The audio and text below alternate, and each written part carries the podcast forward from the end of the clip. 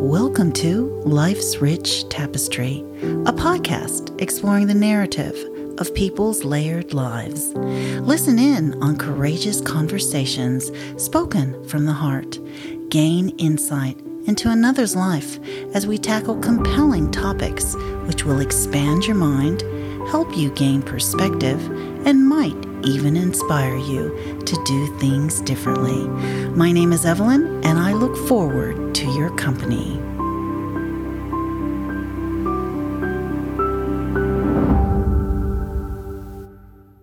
And welcome to another show of Life's Rich Tapestry. How many of us can say that we know what we want our funeral to be like? Let alone making those decisions for a loved one's funeral. We plan all sorts of things throughout our lives holidays, weddings, buying a home, even going out to a restaurant.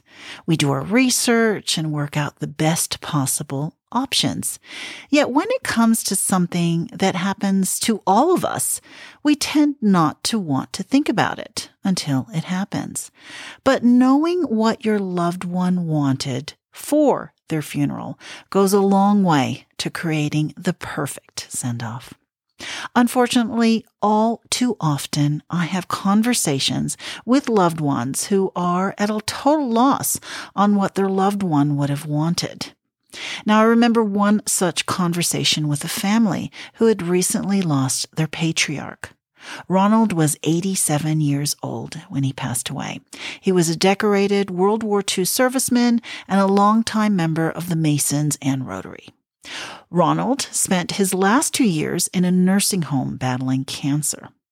The funeral director had given me Ronald's son's details, and I was on my way to meet him at the family home.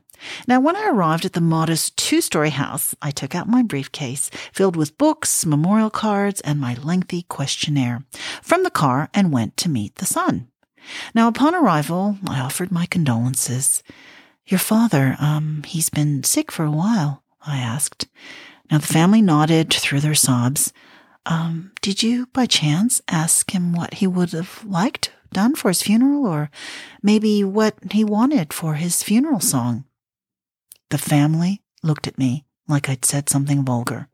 Are you kidding me? We couldn't talk about anything like that, they responded. Now, in an ideal world where it is easy to speak about death, most families would know that their loved one what have wanted. But this isn't always possible.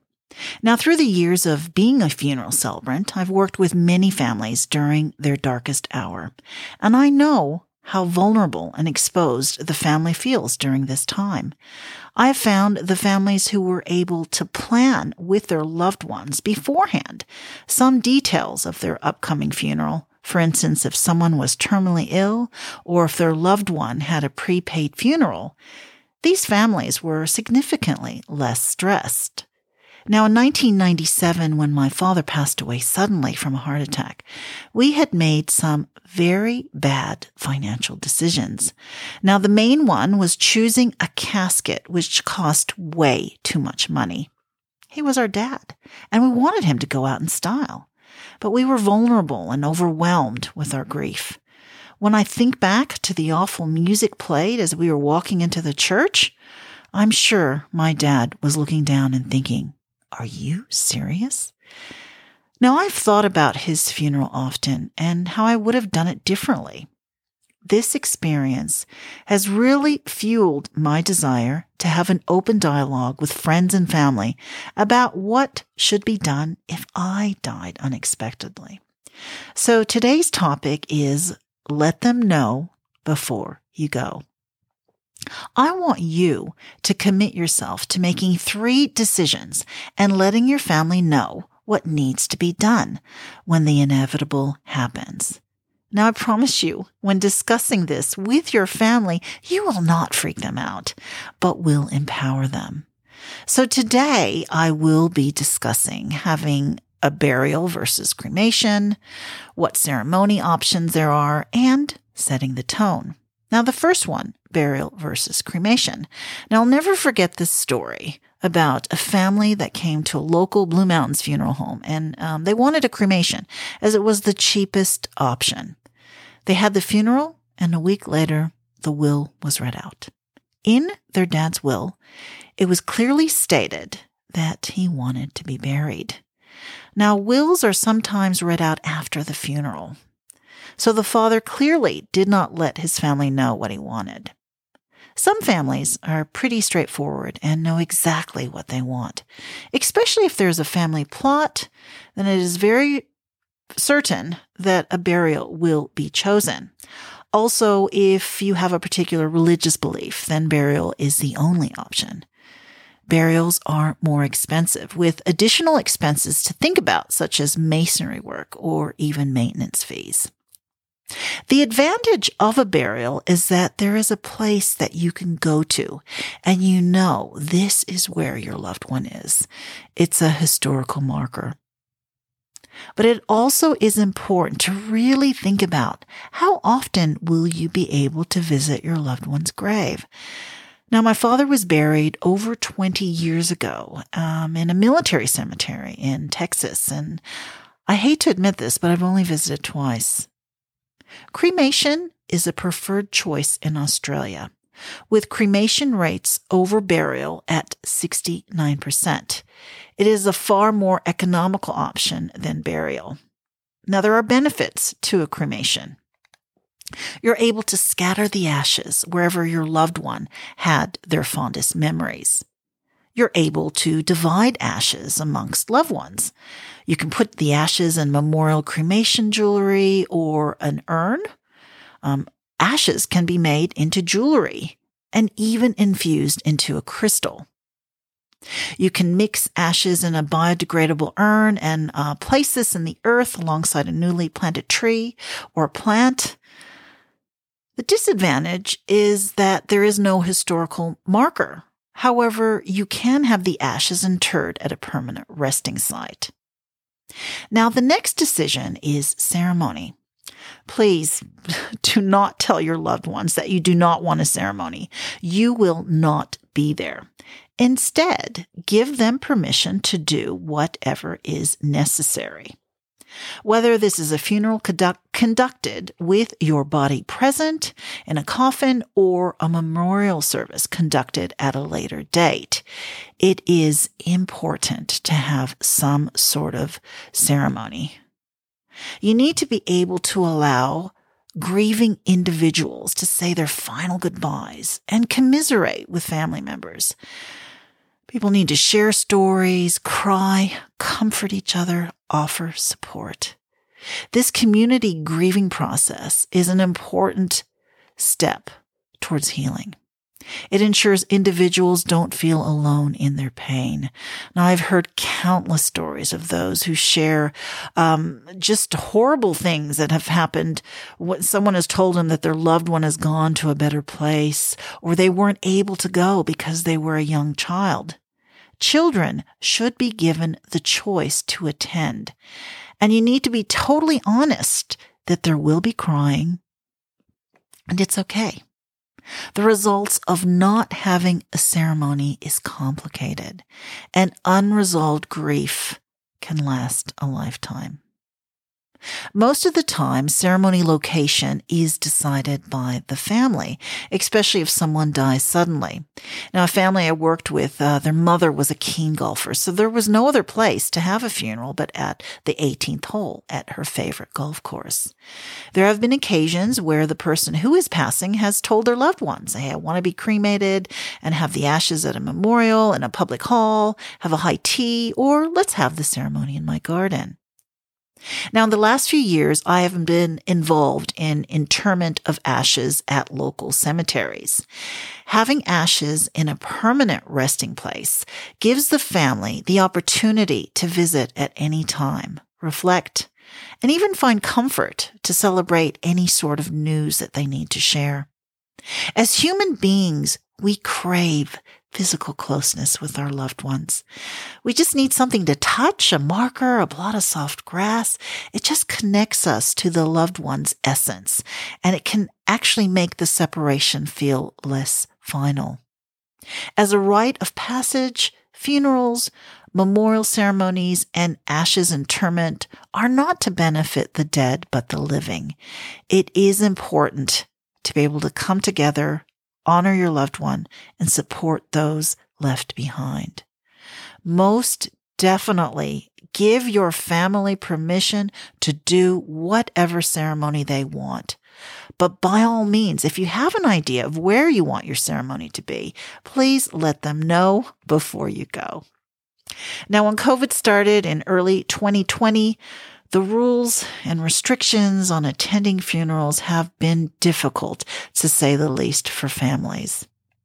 In Australia, the restrictions started uh, from the 25th of March 2020. And at first, it was where only 10 people were allowed at the funeral. And this number included funeral stra- staff and uh, the person conducting the funeral, who, which, who was ever who was either the celebrant or the priest. Now, thankfully, that only lasted two weeks. Um, and then it was changed to that there could be 10 guests plus the required funeral staff and celebrant or priest. Now, this drastic change saw many families opt to have a memorial ceremony when restrictions were lifted. And it has also seen a rise in ceremonies being conducted with just the immediate family and also having a Zoom live, live stream uh, component, which I think has been a positive outcome from COVID. Um, as now friends and families from overseas are able to see the ceremony live. Now, most families are opting to have the ceremony recorded as well. Through 2020, there were le- legislative steps in slowly increasing numbers of attendance at funerals, though social distancing measures were followed within venues, depending on the size of the venue. So, for instance, the chapel that I usually work at in the Blue Mountains, the maximum number allowed uh, at one stage was 32, with another chapel that I work with in Penrith um, only being 24. And then, of course, it happened again with the New South Wales lockdown from the 26th of June 2021 till the middle of October, where the numbers were back to 10 in attendance with masks worn and checking in as a requirement.